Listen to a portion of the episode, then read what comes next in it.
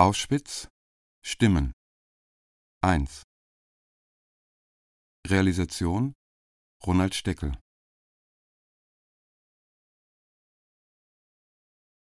Und wir sind in Auschwitz-Birkenau ausgestiegen. Der S S-Unteroffizier sagte nach uns, ich werde euch führen in einen sehr schönen Platz. Wie wir dann in Birkenau angekommen sind, sagte er, schaut ihr herum, wie schön ist das hier, ihr werdet hier gut und glücklich leben.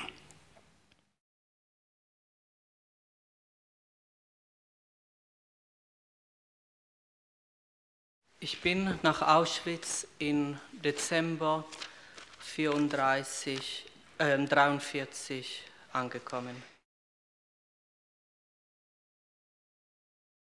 Ende dreiundvierzig.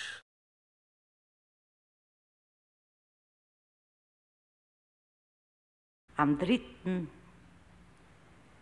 Juni, Sonnabend in der Nacht, sind wir nach Auschwitz angelangt, neunzehnhundertvierundvierzig.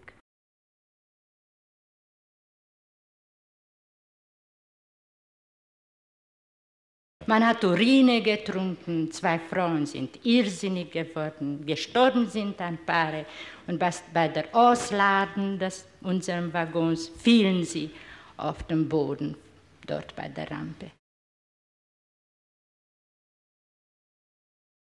Deportiert in, in vierundvierzig, Mai.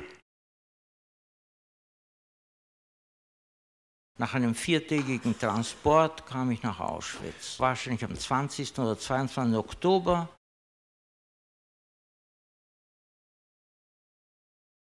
Och, alles hätten diese, nicht die Zähne, die goldene Zähne haben sich, Zähne haben sich diese Menschen im Waggon herausgezogen, damit sie Wasser. Und im Oktober dann neunzehnhundertzweiundvierzig bin ich nach Auschwitz gekommen.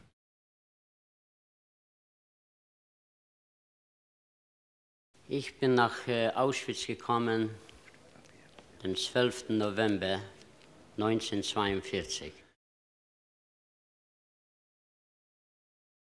neunzehnhundertzweiundvierzig. Ich wurde mit dem bald ersten Transport nach Auschwitz geschickt im Jahre neunzehnhundertzweiundvierzig.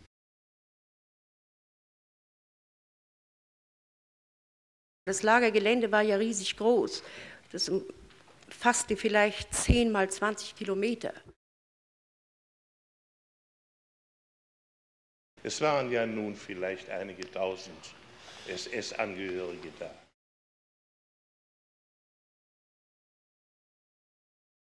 Nach Auschwitz bin ich gekommen, entweder März neunzehnhundertzweiundvierzig oder Anfang April.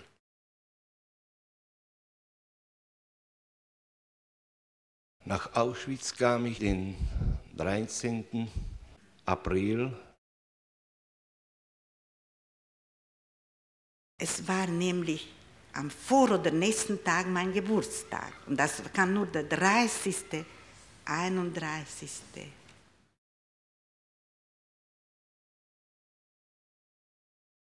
Am dreißigsten Juni neunzehnhundertzweiundvierzig.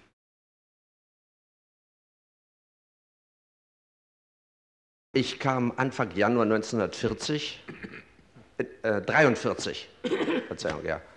dreiundvierzig, am fünfzehnten Januar kam ich nach Auschwitz.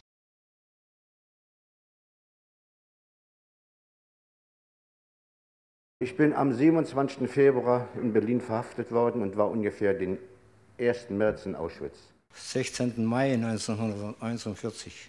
In Auschwitz kam ich an am dreiundzwanzigsten vierten zweiundvierzig. Es muss wohl der neunundzwanzigsten Dezember gewesen sein, neunzehnhunderteinundvierzig. Am vierzehnten August neunzehnhundertzweiundvierzig. Transport Nummer eins. neunhundertdreiundsiebzig. Eingetroffen von Ihnen nur mehr achtundachtzig am fünfzehnten August am Leben. Transport Nummer zwei, vierhundertvierundsechzig, zum Zeitpunkt fünfzehnten August leben zehn. Transport Nummer drei, fünfhundertdreiundvierzig. Es leben noch einundvierzig. Nach Auschwitz kam ich am fünfundzwanzigsten Oktober neunzehnhundertzweiundvierzig. Das war Winter einundvierzig. Transport Nummer vier, vierhundertzweiundvierzig. Es leben dreiundzwanzig. Im Juli zweiundvierzig. Am dreizehnten April neunzehnhundertzweiundvierzig. Transport sechs, tausenddreiundfünfzig leben. Im August neunzehnhundertzweiundvierzig bin ich von Dachau nach Auschwitz transportiert worden. Transport sieben, auch eintausendzweihundertsiebzehn leben. Wir sind vierundfünfzigtausend abtransportiert und wir sind eintausendzweihundert lebendig zurückgekommen. Das war im Juli dreiundvierzig. Ich war dreiundzwanzig Tage auf Transport. Ich kann es nicht genau sagen. Es war, glaube ich, Ende Mai, Anfang Juni. Ich kann es nicht sagen. Wir lebten zeitlos. Ich war zu der Zeit schon fünf Jahre in Haft. Es waren aber siebenhundert Jahre für mich.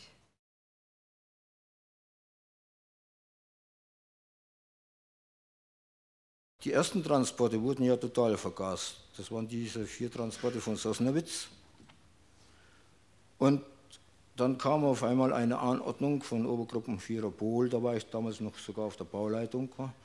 Und dann wurde auf der Bauleitung in dieser Beziehung darüber beraten, dass man aus diesem Transport jeweils so und so viel herausnimmt, um Arbeitskräfte zu bekommen. Dann wurde das erweitert auch für die Rüstung und für andere Arbeiten, wie für die Buna Werke, dass jeweils eben aus diesen Transporten so und so viel herausgenommen werden. Die Transporte waren von Grund, von allen Anfang zur Vernichtung bestimmt. Es arbeiteten zwei Instanzen, eine verlangte hohe Totenzahlen, der andere verlangte hohe Arbeitszahlen, Zahlen von Arbeitern. Man konnte das nie richtig vereinen. Es war sehr schwer gewesen.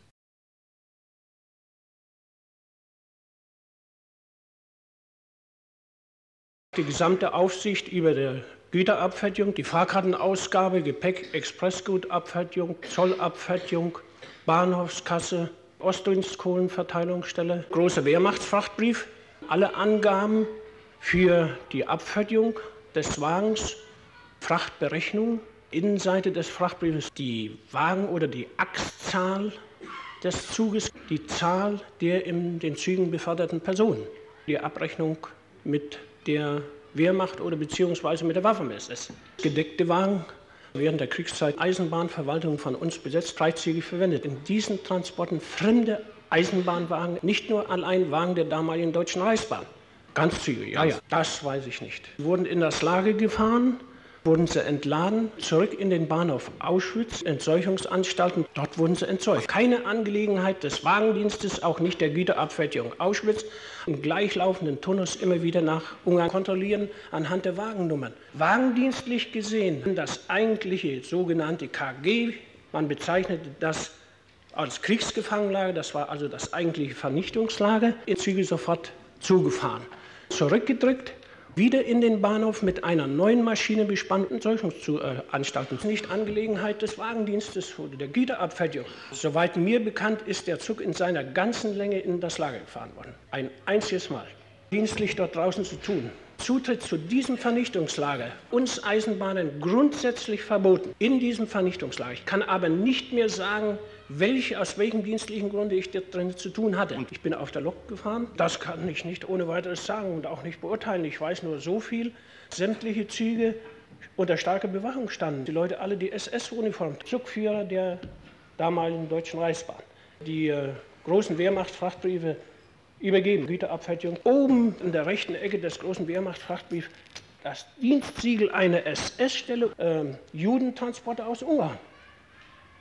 Gar nicht, also die haben wir ge- äh, gar nicht gewusst. Der Frachtbrief verbucht worden und lief auf das Konto der Waffen-S S, die musste ja dann die Fracht bezahlen.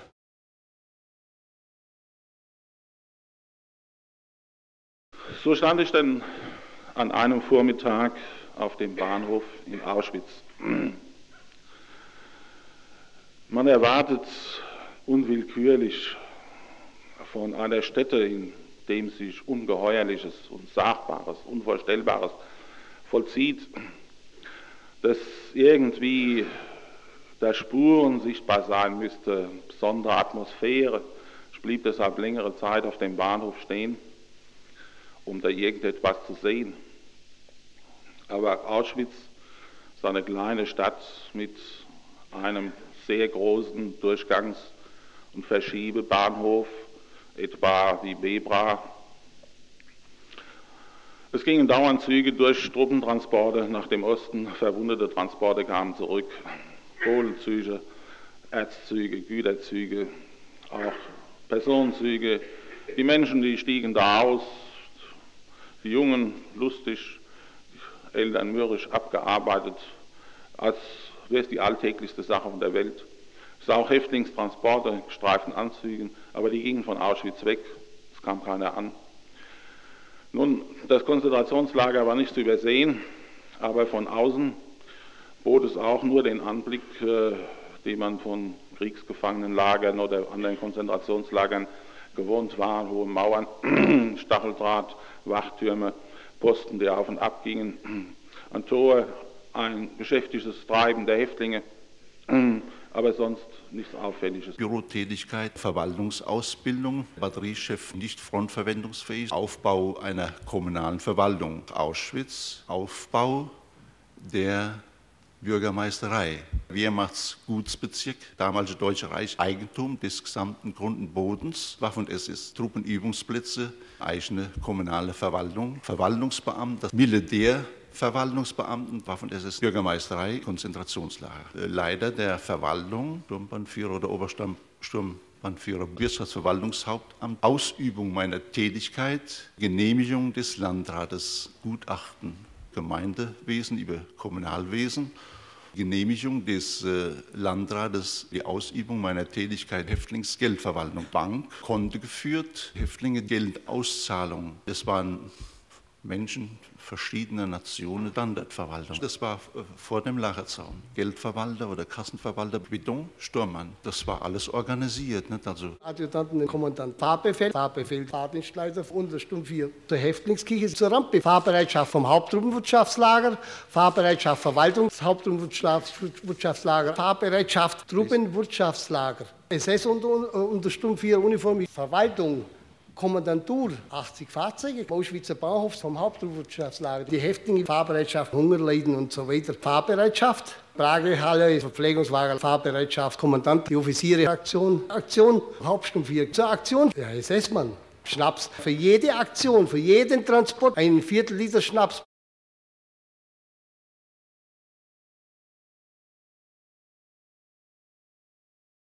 In diesem Transport, ein Lastzug, von vielen Waggons zusammenstehend, in einem Waggon über achtzig Personen zusammengedrängt, wo wir von der ganzen Umgebung, wie ich sagte, da waren. In unserem Waggon waren einige Ärzte, Kranke, Kinder, alte Leute. Kinder haben schon ungeduldig nach dem Absteigen gefragt, wohin wir gehen, wohin fahren wir, wir sind hungrig, wir sollen aussteigen. Und nach zwei langen Tagen, drei Nächte Fahrt, wo wir nicht wussten, wo wir fahren, weil wir nur die Ritzen im Waggon hatten und von dort die verschiedenen Stationen erblicken konnten, sahen wir Katowice, Krakau, wie wir schon so weit waren. Bevor ein Transport nach Auschwitz kam, angenommen, er kam von Transi oder von Westerbork oder sonst dergleichen woher, da kam vorher ein Transportschein, ja, dass so und so viel am so und so vielten von dort und dort weggefahren werden und voraussichtlich um die und die Zeit in Auschwitz ankommen. Und wenn sie dann angekommen sind, dann war es jeweils meine Sache, die Zahlen abzuschreiben, wie viel aus diesem Transport herausselektiert wurden. Und dann war die Sache für mich erledigt. In der Nacht, wenn der Transport angemeldet wurde, nach Auschwitz, kam ein Blockführer, ein S S-Mann ins Block und hatte uns geweckt. Darauf sind wir sofort aufgestanden und wurden zu so, sogenannter Rampe abtransportiert. Die Rampe, das war ein Holzgebäude, ein Holzgerüst von ungefähr fünfhundert Meter Länge, könnte aber auch länger sein, das sich zwischen Auschwitz und Birkenau befand. Wir sind mit einer Gruppe von S S-Männern immer herausmarschiert, wir wurden herausmarschiert von einer Gruppe von S S-Männern und da waren gewöhnlich schon auf der Stelle ungefähr hundert S S-Mann in, ohne Rang. Die haben um die Rampe eine Postenkette gezogen. Als die Postenkette gezogen wurde, wurden wir in die Postenkette hereinmarschiert, denn diese Rampe war ja außerhalb des Lagergebietes, außerhalb Auschwitz und außerhalb Birkenau. Wir wurden in die Postenkette hereinmarschiert und warteten auf den Zug. Der Zug wurde hereingeschoben in diese Kette, ungefähr nachdem die Postenkette kontrolliert wurde und alles klappte. Der Transport ist eingefahren von Birkenau, sagen wir mal von, von Auschwitz, vom, vom Hauptbahnhof. Der wurde gemeldet. Und da war ein Leutnant oder Oberleutnant, der hat das gemeldet. Transport, sagen wir mal, von Rumänien, Ungarn oder Holland, Stärke mit eintausendzweihundert oder eintausendfünfhundert, so und so. Die Postenkette stand und anschließend war der Arzt dabei gewesen. Ja, da bin ich am Mittwoch einmal früher heimgekommen, das war so im Sommer neunzehnhundertvierundvierzig. Ich weiß auch, wo der Transport her war. Der Transport war von Ungarn gewesen. Das war schon im Kriegs... letzten Kriegshalbjahr ist gewesen, so um die Zeit rum, Mitte, Mitte, Mitte neunzehnhundertvierundvierzig. Und dann hat der Ding zu mir gesagt, der Unterstufe Wiegand, ich soll sofort rüberfahren zur Häftlingskirche und äh, soll dort Verpflegung laden. Und dann bin ich rübergefahren in die Häftlingskirche, weil ich ja früher heimgekommen bin damals. Ich habe da auch Butter und dänische Butter und Margarine und Käse geladen in Schwindochlerwitz, bei Katowice. Und bin früher zurückgekommen. Jetzt bin ich rübergefahren ins Häftlingslager rein, bin hingefahren an die Häftlingskirche.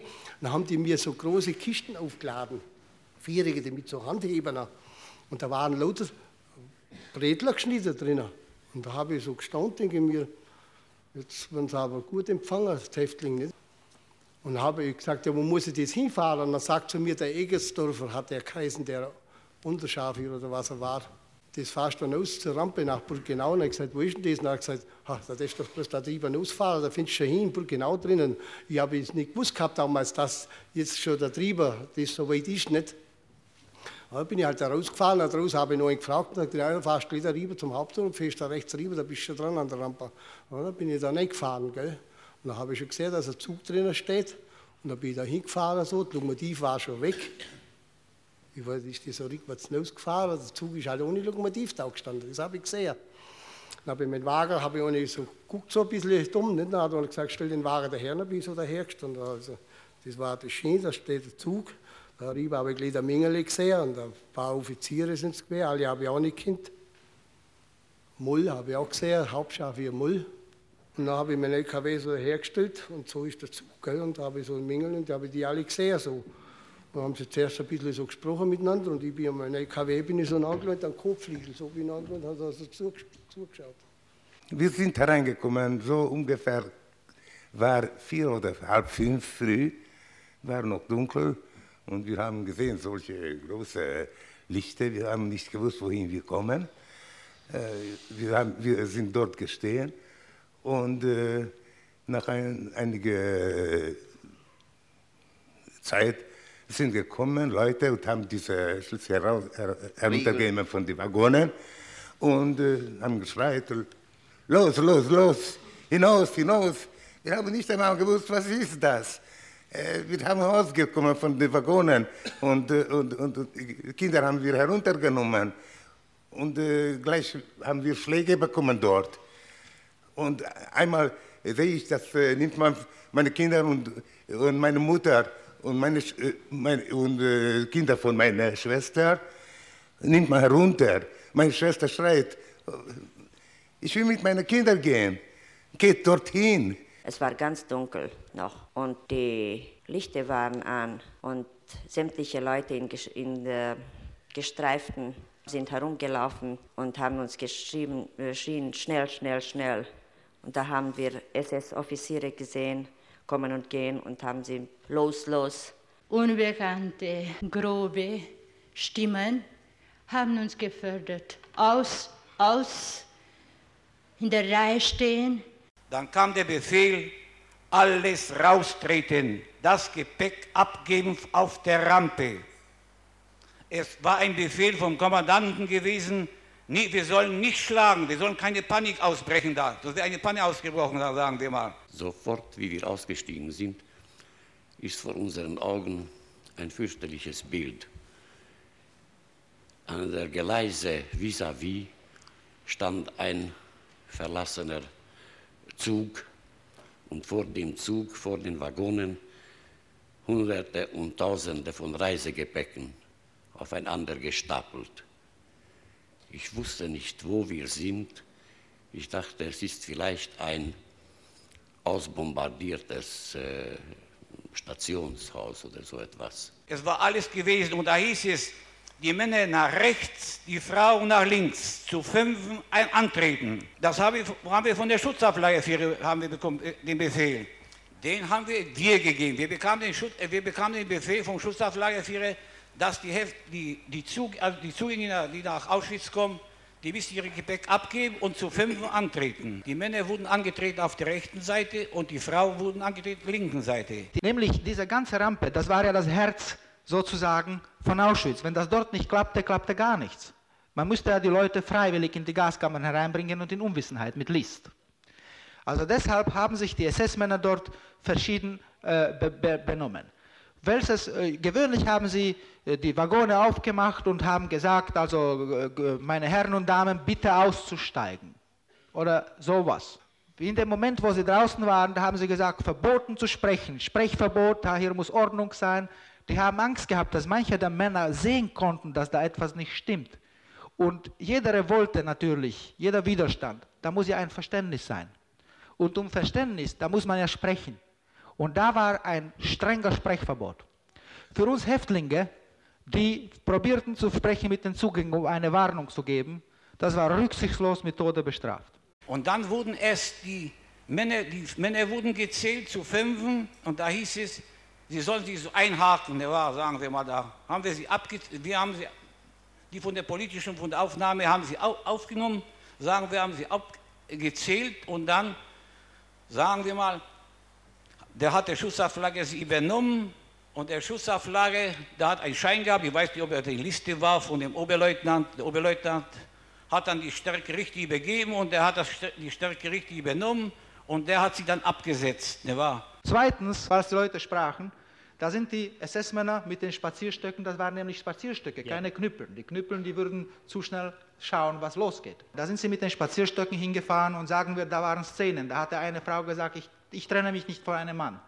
Die andere hat gesagt, ich, ich lasse nicht hier meine Mutter oder sowas. Und in dem Moment wurden sofort die Stöcke benutzt, aber rücksichtslos. Das heißt, es wurde losgeschlagen und bis da aufs Kopf, wohin immer es getroffen wurde. Ja, die anderen haben es gesehen und das hat sie äh, irgendwie, das war eine Überraschung, also das war die erste Überraschung in Auschwitz. Und die Kinder, die Kinder haben angefangen zu schreien, wenn das passierte. Und das hatte die Rückwirkung wieder auf die Erwachsenen. Die Erwachsenen haben wollen wieder, haben sich befasst, um die Kinder zu beschwichtigen. Und das Ganze ist schnell abgelaufen, schnell, schnell, schnell. Nicht sprechen, wer sprach, wurde hinuntergeknüppelt. Jetzt kommt er von der Aufnahme. Es hatte erstmal gezählt den ganzen Transport. Wenn der Transport stimmt, hat er die Papiere geholt von den Mann, er holt keine die Papiere von den Mann, also Transportführer ist Polizeioffizier oder sonst was, hat die Papiere. Es kommt der Mann von der Aufnahme, er tut sie alle zählen. Die werden alle gezählt, der ganze Haufen wird den. Jetzt wird er, kriegt er unterschrieben. Die Papiere können unterschrieben, der Mann kriegt seine Papiere, wird noch nicht selektiert, gar nichts. Der macht seine, seine Leute zusammen und marschiert ab von der Rampe. Vorher wird nicht selektiert. Und dann fängt an die Selektionen. Jetzt bilden sich dann zwei Gruppen. Die Gruppe rechts und die Gruppe links. Der Mann von der Aufnahme ist immer nur eine Tätigkeit. Das ist nur seine Arbeit. Er zählt jetzt die Selektierte zur Arbeit gehen und die Selektierte, die zum Gas gehen. Und dann rechnet er zusammen seine Zahl. Und dann sagt er, die gehen ins Lager und die gehen hier ins Krematorium. Der Blockführer erfährt er gar nicht, von wo der Transport herkommt. Er weiß er gar nicht. Er weiß ja nicht, wie viel da in die Gas gehen. Das kann er gar nicht wissen. Er weiß nur, wie viel dann ins Lager kommen als Arbeitsfähige. Das muss er ja in den Bestand aufnehmen. Die andere erfährt er doch niemals. Und der Strom der Menschen ging vorwärts Und ich sagte meiner Frau, ich war mit Frau und drei Kinder, drei Töchterchen, tut nichts, Hauptsache, dass wir fünf zusammen sind und wir werden schon sehen, wie wir weiterkommen. Kaum sagte ich das, tritt schon ein anderer Soldat zwischen uns und sagte, Männer nach rechts, Frauen nach links und hat uns geteilt voneinander. Ich habe nicht einmal so viel Zeit gehabt, meine Frau umzuarmen. Sie hat mir nachgeschrien, komm, küsse uns. Vielleicht aus irgendeinem Fraueninstinkt war sie, der, hat sie eher gefühlt, was für eine Gefahr auf uns droht. Ich bin durch den Kordon wieder zu ihnen gelaufen, habe meine Frau geküsst und meine drei Kinder. Und schon wieder hat man mich auf die andere Seite geschoben und wir sind weiter vorangegangen. Parallel zwar, aber getrennt. In ein, zwischen den zwei Gleisen, zwischen den zwei Zügen. Parallel, aber getrennt. Dann, ich war, die Menge hat mich auch weitergestoßen. Ich habe sie vor Augen verloren, meine Familie. Im Großen und Ganzen, also im, im Allgemeinen, dies, diese Aktion vom Reichssicherheitshauptamt, ja, die was eingeleitet war, waren ja sämtliche Transporte für die Vernichtung bestimmt. Aus Moment. diesen Transporten wurden jeweils so viel herausgesucht, um die Lücken aufzufüllen, so jeweils auch Platz im Lager gewesen ist, um die Arbeitskommandos wieder aufzufüllen, weil die Sterblichkeit ziemlich groß gewesen ist. Und so selektierte man immer so an die zweihundert, dreihundert, auch vierhundert, manchmal auch einen ganzen Transport. Es gingen jedoch auch Transporte ohne jede Selektion ins, in die Kammern, wo niemand dabei stand, als die S S, die gerade das eben leitete. Und dann war die Selektion war von den Ärzten und Schutzauflagen, war erst der zweite oder der dritte, wer das da war, haben die, die haben sie immer abgelesen, die Ärzte. War. Da hatte ich mit die Sele- wir hatten überhaupt mit der Selektion gar nichts zu tun. Der Arzt hat sich angestellt und da ging es nach links, nach rechts, nach links, nach rechts. Es waren manchmal auch zwei Ärzte, aber auch der Standortarzt war gewesen, war der Kommandant war auch dabei gewesen und da kam der Standortarzt Witz und sagte, Kamerad, weißt du was, wir brauchen heute vierzig auf Block zehn. Hat eben so vierzig Personen brauchen wir auf Block zehn. War. Hat er gesagt, Kollege, wir brauchen vierzig. Ihr habt das gehört, ihr habt gar nichts, ich habe ganz genau gewusst, so was das ist. Und da hat der Arzt sie dann ausgesucht. Wir haben damit gar nichts zu tun gehabt. Das wurde alles vom Arzt gemacht. Und der ja. Schutzhaftlagerführer, der stand dabei. Der erste, der zweite, die haben sie so abgelesen. So wie wir uns Blockführer und Rapportführer abgelesen haben, so haben sie sich auch abgelesen. Ja, das habe ich ja nicht bestimmt, das musste ja der Arzt gewesen. Der Arzt hat es ja bestimmt. Ich war ja kein Fachmann gewesen. Was sagen ja. wir mal. Und jemand, ich kenne ihn nicht, ich, hat uns gesagt, wenn Sie vielleicht müde sind, steigen Sie ins Auto ein. Denn dort führen wir Sie in Verschonungsblöcke. Dort werden Sie dann Ruhe haben. Ich war furchtbar müde. Die Mädelchen haben mich zusammengedrückt und seelisch war ich auch sehr ermüdet, denn ich wollte ihnen Mut einsprechen. Ich wollte mit dem Auto fahren. Die Mutter, die war immer wegen Gymnastik, Luft und Gesundheit und Sport und du musst, du darfst nicht, komm zu Fuß. Dann bin ich zu Fuß gegangen. Wir haben dort gestritten mit der Mutter. Dann sind wir gekommen, äh, separat die Männer.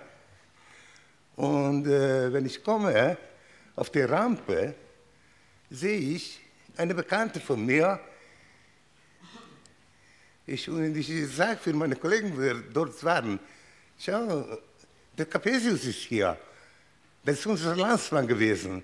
Ich habe ihn gekannt noch von Klausenburg, habe ich vielmal gesehen. Und für, war mit mir ein gewisser Schul, auch ein Taxifabrikator gehabt. Und äh, fragte ihn, wollen Sie arbeiten? Und sagte er, nein, ich kann nicht arbeiten. Dann gehen Sie auf, und, äh, auf links. Und dann bin ich gekommen, sagte, wollen Sie arbeiten? Ja, und gehen Sie rechts. Und so bin ich, äh, habe ich nicht gewusst, gar nichts. Das bedeutet, wenn der Transport ist angekommen, das war eine Routine, ist, ist sofort ein roter Kreuzwagen angekommen, wenn die Leute sind herausgestiegen. Das, was der rote Kreuzwagen enthält, das wusste ich, denn äh, bei Tag wurde er mit Zyklongas verladen und der ist vorbeigefahren an den Leuten. Das hatte auf die Leute eine beruhigende Wirkung gehabt. denn sie hatten gesagt, das Rote Kreuz ist da, also kann nichts passieren, sogar Schlimmes. Und der ist vorbeigefahren und äh, direkt in die Gaskammer. Die war ein Kilometer weiter. Man hat uns geraten, dass wir Ärzte sind, sollen ein weißen Band mit rotem Kreuz am linken Arm tun, damit sie man erkennt, weil den Ärzten wird man ärztliche Arbeit geben.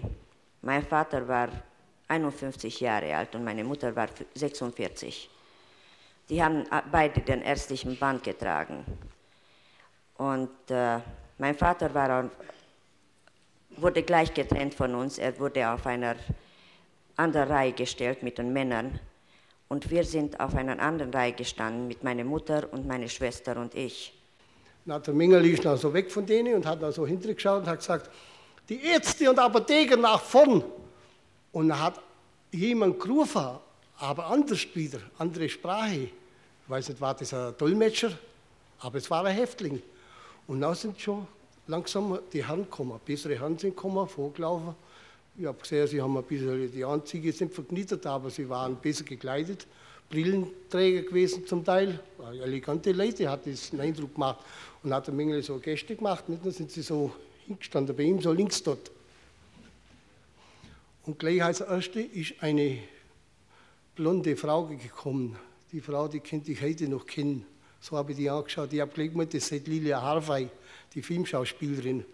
Und hat der Mengele zu ihr gesagt, wortlich, wie alt? Dann hat sie gesagt, neunundzwanzig Jahre. Dann hat der Mengele gesagt, sind Sie schwanger? Dann hat sie gesagt, jawohl. Dann hat der Mengele gesagt, in wievielten Monat? Dann hat sie gesagt, im neunten. Und dann hat es der Mengele so gemacht. Und dann ist sie so rübergelaufen, die Bahngeleise rüber und rechts runter. Da ist ein Häftling gestanden, da ist ein Häftling gestanden und jeder hat so gemacht, nicht? So Gäste gemacht. Nicht? Das, das Sonderkommando von den Häftlingen, nicht? War das sozusagen. Dann ist so der halbe Zug, schätze ich ungefähr, ist vorgelaufen gewesen. Dann hat der Mengele vorhin mal, ach was, hat er gesagt. Dann ist alles da rüber gelaufen. Dann sind die Frauen gekommen mit Kinderlern, dann sind die Frauen gekommen, die haben so Schäsler geschoben. Und das ist alles so dann unter, nicht? Da sind wir zu, der, zu dem Offizier erreicht, der selektiert hat. Wir wussten nicht, was die Selektion bedeutet. Und bevor wir zu dem Offizier getreten haben, hat die Mutter, meine Mutter mir gesagt, das ist ja der Doktor Capesius von Klausenburg. Er war der Offizier, der unser Transport selektiert hat. Er hat gewinkt mit seiner Hand und sie sind rechts gegangen und ich bin links gegangen. Und mein Vater hat den Doktor Capesius erkannt und den hat ihn begrüßt, hat ihm gesagt, Herr Doktor, ich habe meine Frau und meine Tochter gesehen, auf, in dieser Gegend gehen. Der hat gesagt, oh, ich schicke sie auch dorthin, das ist, das ist ein sehr guter Ort. Ich bin zu ihm angetreten und ich sage ihm, Herr Hauptmann, ich, kenn, ich habe die Distinktionen nicht gekannt. Ich habe zwei Zwillingskinder, die bedürfen einer größeren Schonung. Gestatten Sie mir, ich arbeite, was Sie wünschen, nur gestatten Sie mir, mit meiner Familie zusammen zu bleiben. Ich wusste ja nicht, warum wir dort waren, wohin sie zu gehen hatten. Fragt er mich, Zwillingskinder? Ja, wo sind Sie? Ich zeige, dort gehen Sie. Rufen Sie sie zurück, sagte er mir. Worauf ich meine Frau und meinen Kindern den Namen laut rufe. Und sie kehren um und ich zeige ihnen, sie sollen zurückkommen. Sie kommen zurück. Und sogar Doktor Capesius nahm die an der Hand, die zwei Kinder, und führt uns bis zum Doktor Mengele. Und an seinem Rücken stehen geblieben, sagt er mir, no, sagen Sie ihm. Und ich sagte wieder, Herr Kapitän, ich wusste nicht seinen eine Distinktion. Herr Kapitän, ich habe zwei Zwillingskinder. Ich wollte weitersprechen, aber er sagte mir später, jetzt habe ich keine Zeit. Und mit einer abwehrenden Handbewegung hat er mich weggeschickt. Doktor Capesius sagte, also dann müssen Sie zurückgehen in Ihre Reihe. Gehen Sie zurück. Und meine Frau und meine drei Kinder sind wieder an diesem Weg weitergegangen. Ich begann zu schluchzen.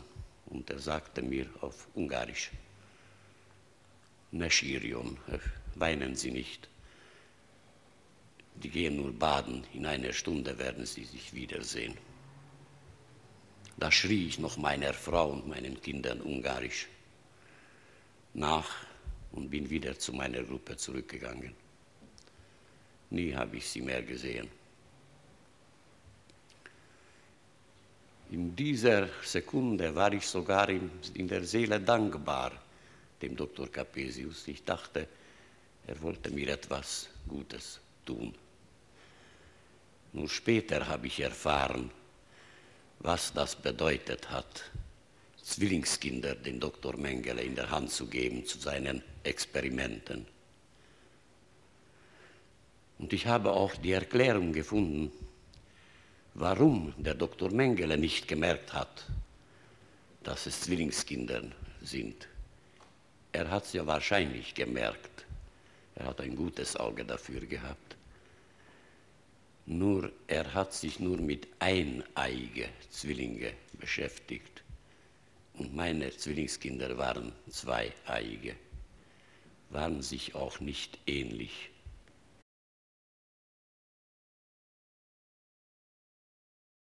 Nun, die Leute wurden aussortiert, auf die Autos verlegt und dann kam die zweite äh, Seite der Operation.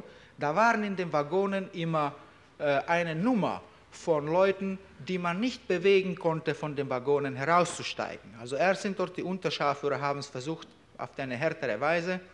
Und die, welche mit Stockschlägen nicht herauszukriegen waren, das bedeutet die Toten, die Todkranken, die auf Stockschläge nicht mehr reagierten, und äh, Krüppeln, verkrüppelte Leute, die sich nicht bewegen konnten.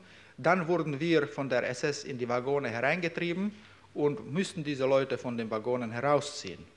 Und gewöhnlich, wenn der Trans- das passierte gewöhnlich, wenn der Transport, die Masse, oder in die Gaskammern verschickt wurde oder der kleine Rest in, die Ar- in das Lager. Und dann, wenn die Rampe sozusagen frei war, hatten wir uns zu befassen mit dem, was in dem Waggon äh, an den Leuten übrig blieb. Die Arbeit war ziemlich für die S S auch unangenehm. Die Waggone waren oft, da war manchmal bis zu zehn Prozent Tote in manchen Waggonen, die mehrere Tage schon dort waren oder schwerkranke. Äh, Die hygienischen Verhältnisse in den Waggonen waren manchmal sehr schwierig, was den S S-Leuten nicht sehr gut passte unter die Nase. Und die Arbeit wurde mit Stockschlägen sehr schnell befördert.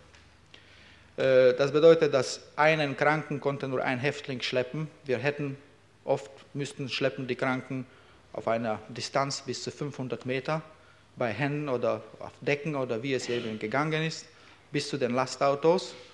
Und dann mit angefördert mit Stockhieben hatten wir die Kranken auf das Lastauto befördert und mit den Toten zusammen äh, ist das letzte Lastauto dann weggefahren. Die Kinder und die alten Leute, was nicht gehen konnten, ist der Kippe reingefahren, die sind aufgeladen geworden auf den Kippe. Und äh, nachher, wenn er zurückgekommen ist, der Fahrer, wie der Namen kann ich nicht sagen, hat er gesagt, die sind schon schnell fertig. Weil die hat man selten, selten nach dem Krematorium, es waren Fälle, dass wir selber mussten mitfahren. Ein Beispiel, es kam aus Lettland, neunzehnhundertdreiundvierzig. Das war zu Winter zu. Da sind wir an die Waggons ran und wir wollten die Türen aufmachen. Und da ist der Gestank rausgekommen, so als wäre die Pest da drin gewesen. Da ist Mengele rumgelaufen und hat er gesagt, alle S S zurückziehen. Da haben wir die Waggons aufgemacht. Da waren die unterwegs, keiner kannte ja damals von denen reden. Das waren noch etliche, was noch etwas geatmet haben. Da waren die, wie man sagt, ganz Leichen schon, Muselmänner. Und da hatte alle S S zurückziehen müssen, weil der Gestank war so groß, dass wir auch selber nicht reingehen konnten. Die sind direkt verladen geworden auf die, auf die Wagen und gleich ins Krematorium, das heißt den Graben, bei Krematorium drei, abgeladen geworden. Direkt auf den Graben geschüttet.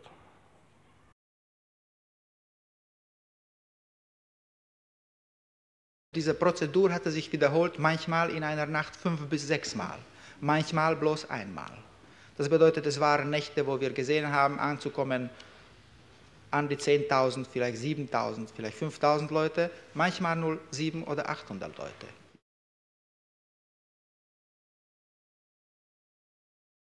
Da fuhr ich hinaus zum Transport an die Rampe. Na und dann von dort sind wir dann weitergefahren bis zu die Entkleidungs- und Vergasungsräume. Ne?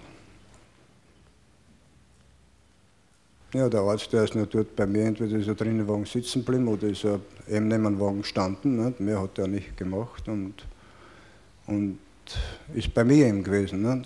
Und die Sanitäter sind heraus und haben die Sachen halt gemacht, was sie dort verrichten müssen. Ja, die Vergasung müssten sie vornehmen. Ne? Ja, das weiß ich nicht genau. Ja, da sind sie nicht aufs Dach gestiegen. Na, woher denn? Das war ja nur eine Luke, nicht wahr? Da sind sie eben raufgestiegen mit der Gasmaske, nicht? Wenn wir sagen, zweieinhalb Meter. Eine Leiter ging rauf, ja. Na, da haben sie die Büchsen entleert. Ja. Bei mir.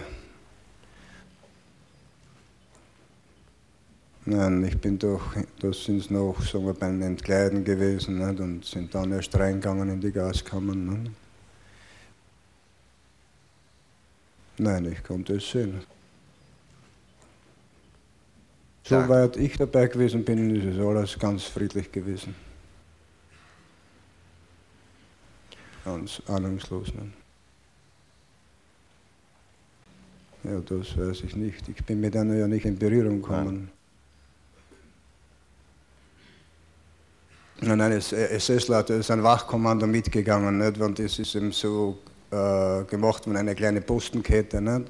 Und das war alles, nicht? Und sagen wir vielleicht, dass irgendein ein Beauftragter, der was den Transport dem geleitet hat, nicht? Und das vielleicht veranlasst hat, nicht? Mit diesen Leuten, nicht? Ja, das ist ja meiner Anschauung sehr rasch gegangen, nicht wahr? Und da weiß ich, da weiß ich, dass ich das Zeug wieder zusammengeklappt haben, nicht wahr? Da weiß ich, das Zeug wieder zusammengerichtet haben, nicht wahr? Zum Wegfahren, nicht wahr? Haben sie ruhig weggefahren, sind sie mit mir eben wieder weggefahren. Ich nehme an, vielleicht bis zu einer Minute. Ich denke, nicht, dass so, weil man nichts mehr gehört hat, nicht? Ungefähr eine kurze Zeit. Ja. Naja, es war vorher nicht, nicht, aber der Moment, wo man vielleicht das Gas hineingeschüttet hat, wo man gesehen hat, es handelt sich da um was anderes, dass man vielleicht einen Entsetzungsschrei gemacht hat und dann war es aus, aber mehr nicht mehr.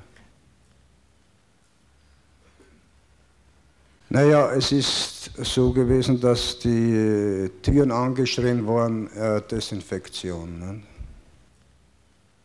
Das war angeschrien. Ne? Die lesen da drauf Desinfektion. Ne? Also da haben sie auch angenommen, sie kommen dann in den nächsten Raum rein, was ja nicht mehr gewesen ist. Ne?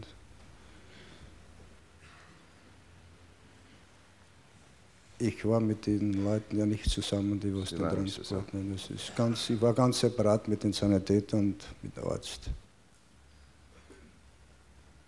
Und sobald sie Juden waren, nicht was, sind sie eben zur Vergasung gekommen. Zur Vergasung gekommen.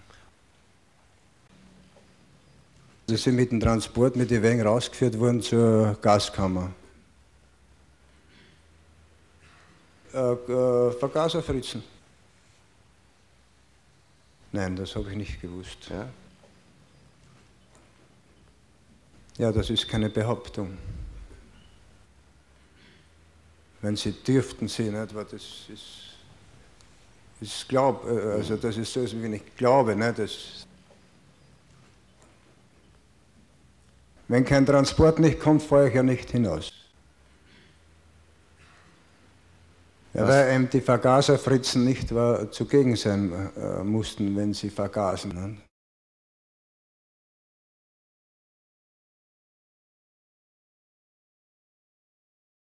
Also die Menschen, das waren, das waren von Polen, Juden von Polen.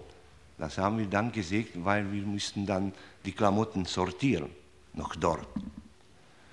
Die Menschen, sie, wie wir gesehen haben, sie hatten nicht gewusst, wo sie gehen. Aber sie haben gewusst, das ist nicht gut. Etwas ist nicht gut hier. Wenn man die Frauen, die Kinder, die Männer, alles loslos ausziehen und sie schauen einer auf den anderen, was wird hier sein? Ja? Und sie ziehen sich, wenn ich möchte sagen, so langsam, wie sie hätten die Zeit auf das äh, brauchen, dass sie sollen spekulieren, was kann, sie spekulieren, was, ja, und auf, das geht ein paar Minuten und dann ja, stark wieder äh, mit die, mit die zwei äh, S S-Angehörige, also der Rottenführer und der Unterscharführer, mit einem Beischwissen, sie aber nur die, die vorhin waren, los, ausziehen, ausziehen. Die, die kleinen Kinder, wenn sie sagen, die gehen zu die, äh, die gehen zu die, äh, zu die Eltern, aber sie weinen nicht. Sie weinen, sie weinen nicht, sie waren wahrscheinlich vom Ghetto oder was, und sie weinen nicht, aber so äh, schnappen sie und so geht es. Also die erste, äh, diese erste dreihundert oder dreihundertfünfzig. Jetzt schaue ich so dahin, dann sagt er, das sind schon hinaus zum, zum Baden. Komm, jetzt gehen wir rüber. Ja, dann sind wir rübergegangen. Na, sind gerade so die letzten eingelaufen. Die sind alle von der Baracke raus, nackt, und sind nur da rübergelaufen. Da war so ein Teufel, so ein Schüttle zur Desinfektion. Ganz genau, zur Desinfektion. Jetzt sind sie rüber und haben die, so die Tiere zugemacht. Nach einer Weile sagt der Ding, der Helblinger, guck, guck, guck, jetzt bringen sie noch Kinder daher. Jetzt haben die Leute scheint die Kinder unter drinnen, die haben die Kleidung ein bisschen zudeckt und versteckt. Jetzt haben die Häftlinge, die wo da mitmachen müssen, die Kinder nachgebraucht. Und rüber und Tiere aufgemacht, die Kinder reingeschmissen und zugemacht. Und jetzt haben die geschrien drinnen. Und in dem Moment ist einer an der Leiter aufgestiegen, zu dem runden Loch, ein S S-Mann war es. Und hat da oben hat er so gemacht, meine, so was. Und hat die Picks so da reingehoben und hat da so geschüttelt. Es hat so geleppert. Und hat dann das Tierle wieder zugemacht. Und dann hat es geschrien. Vielleicht zehn Minuten lang, ich weiß nicht. Und dann haben wir eine Weile gewartet, man war gespannt, gell? Und ich gesagt zum Helblinger, mir war es ganz schlecht, glaubst du das? Mensch, wenn ich noch gar nicht mit raus wäre, sagt er, sei still, nichts sagen, du bist mein Beifahrer, nichts anmerken lassen. Die meinen, du sagst, du gehörst zu mir nicht, du darfst doch nichts singen. Jetzt haben sie die Häftlinge dann die Tieren aufgemacht und dann bin ich hin, habe so reingeschaut und habe auch gesehen, dass alles durcheinander ist. Darum hat der Fuß da durch gehabt. Beim einen habe ich gesehen, der hat den Finger da drin gehabt, bis im Auge so weit, beim anderen, so haben sich die alle verkrampft. Und dann sind die Häftlinge hin, so, so ein blauer Dunst ist noch so gewesen, obenrum so. Und, äh, und geschwitzt müssen die alle haben. Ganz heiß ist da rausgekommen. Dann hat er die Häftlinge, haben sie so gepackt, rausgezogen und auf den Leiterwagen aufgeworfen. Und wenn es immer voll war, haben sie es weggeschoben, so dahinter rüber, wohin weiß ich nicht. Dann sind wir wieder zurückgegangen. Also die Nächsten ziehen sich wieder raus. Da sind wir auch so reingestanden. Gell? Dann sitzt der Mädel so auf die Kleider so dran und hat so geguckt. Nicht? Dann geht der S S-Mann hin und sagt, willst du nicht baden, du ziehst dich nicht aus. Dann hat sie es so gemacht und hat uns angeguckt und gelacht. Dann ist er weggelaufen. Dann sagt der Helbling, jetzt musst du gucken, jetzt gib Obacht. Da tatsächlich, er bringt zwei Häftlinge mit, die gehen hin, reißen das Kleider runter, den Mädel, den Mädel und hier rüber packt und hier rüber hinausgeführt und auch danüber. Dann sehe ich den Doktor Schilling, der sagt zu einer Frau, war es auf jeden Fall auch, ob sie nicht ausziehen will, nicht baden. Dann sagt eine bessere Frau neben dort, sie hat einen schönen Mantel angehabt, sagt sie, sowas sind wir gar nicht gewöhnt, hat die gesagt. Also so in dem Dialekt, sowas sind wir gar nicht, ja nicht gewöhnt. Dann hat er mal gesagt, das glaube ich schon, dass du das nicht gewöhnt bist, hat er gesagt, wo du herkommst, nicht so ähnlich. Und dann sind die Häftlinge hin und hat der alte Frau genau, nur der Schilling ist der Frau nochmal hin und hat der alten Frau eins ins Gesicht reingeschlagen. Und nachher sind Häftlinge gekommen und haben der genauso das Gewand gerissen und haben sie auch noch geführt. Aber ich sage Ihnen, die Frau war so mager gewesen, dass ich direkt einen Ekel gehabt habe. Also, das andere will ich jetzt nicht mehr sagen. Ich habe zu Hause meine Frau, glaube ich, vier Wochen lang gar nicht mehr angeschaut. So bin ich da auch beeindruckt gewesen. Und dann sind wir rüber und haben sie wieder zugemacht. Und dann bringen zwei, vier Häftlinge nochmal zwei Frauen nach und haben sie nicht mehr aufgemacht, haben sie es bloß an die Seite hingeführt. Und der Hauptscharführer Moll war da gestanden und hat so ein kurzes Gewehr gehabt. Das hat aber gar nicht geknallt, so wie Luft hat das da. und hat hinterhin gehalten und die haben es umgeworfen, der Häftling, und die nächste auch wieder hinterhin geschossen und auch umgeworfen, in Schnee, natürlich sind sie im Schnee drin gelegen. Da habe ich ganz genau habe ich das gesehen. Und ich habe dann zum Helbling gesagt, komm, komm, jetzt gehen wir heim, ich halte es nicht mehr aus, ich muss ja morgen früh wieder wegfahren um Verpflegung. Und da bin ich nachts um halb zwei bin ich heimgekommen. Ich bin mit ihm noch mit dem Sanitätswagen bis in Fahrbereitschaft, nein, bis in die Garage, die Garage zum Raussteigen. Und ich habe gesagt, Karri, was ich heute gesehen habe, mein Mann, habe ich gesagt, jetzt reicht es. Das ist ja was Furchtbares. Ich habe gesagt, ja, mein Mensch, kannst du da auch mitmachen? Ich könnte das nicht, habe ich gesagt, boah.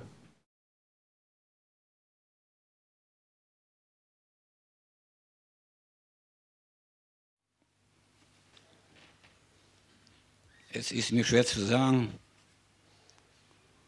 aber ich habe es persönlich gesehen. Nur die Ärzte haben den Befehl gegeben, die den Gas reingeschüttet haben.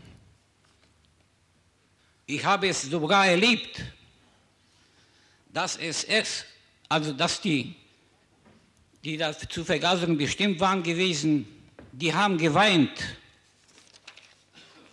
und hat ihnen der, damals der Arzt, der Mengele, gesagt, sie müssen das tun.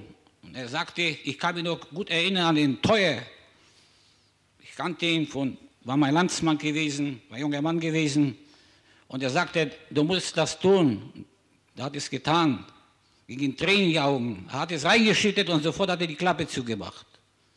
Da war ich dabei gewesen. Ich habe gesehen, bei der Vergasung, Hunderttausende Vergasten. Und die Menschen, äh, da, bei der Vergasung, das äh, war nicht eine Minute. Das dauerte acht, zehn, auch mehr, oder sieben Minuten, oder, ja. Und die Menschen, von ihnen geht, ja, das war doch, das war doch schrecklich, wie die Menschen leiden dort. Das war doch nicht, äh, auch Blut war dort, alles. Es haben viele Kameraden in Auschwitz erst getrunken. Ich habe dasselbe in Auschwitz, in, im Zivilleben überhaupt sehr wenig Alkohol getrunken. Ich habe nur in Auschwitz getrunken, ich konnte das Elend nicht sehen. Wenn man an die Rampe kam und man hat die Frauen und die Kinder gesehen, da musste man sie so zusammenreißen. Es waren erst Leute gewesen, die haben nur getrunken, dasselbe wie ich. Ich habe ihnen gesagt, nur, ihr könnt den, das könnt ihr nur aushalten, wenn ihr trinken tut. Entweder wir, brechen wir zusammen oder so. Ja. Und wenn man die Kinder gesehen hat, dass sie auf die rechte Seite oder auf die linke Seite was selektiert worden ist, dann weiß ich auch nicht. Sie können noch so hart sein. Und wenn man das anders gesehen hat, dann, dann weiß ich nicht. Aber leider, es ist passiert. Ich bereue, dass sowas passiert ist. Ich kann es nicht ändern. Und habe ich es mir gesagt.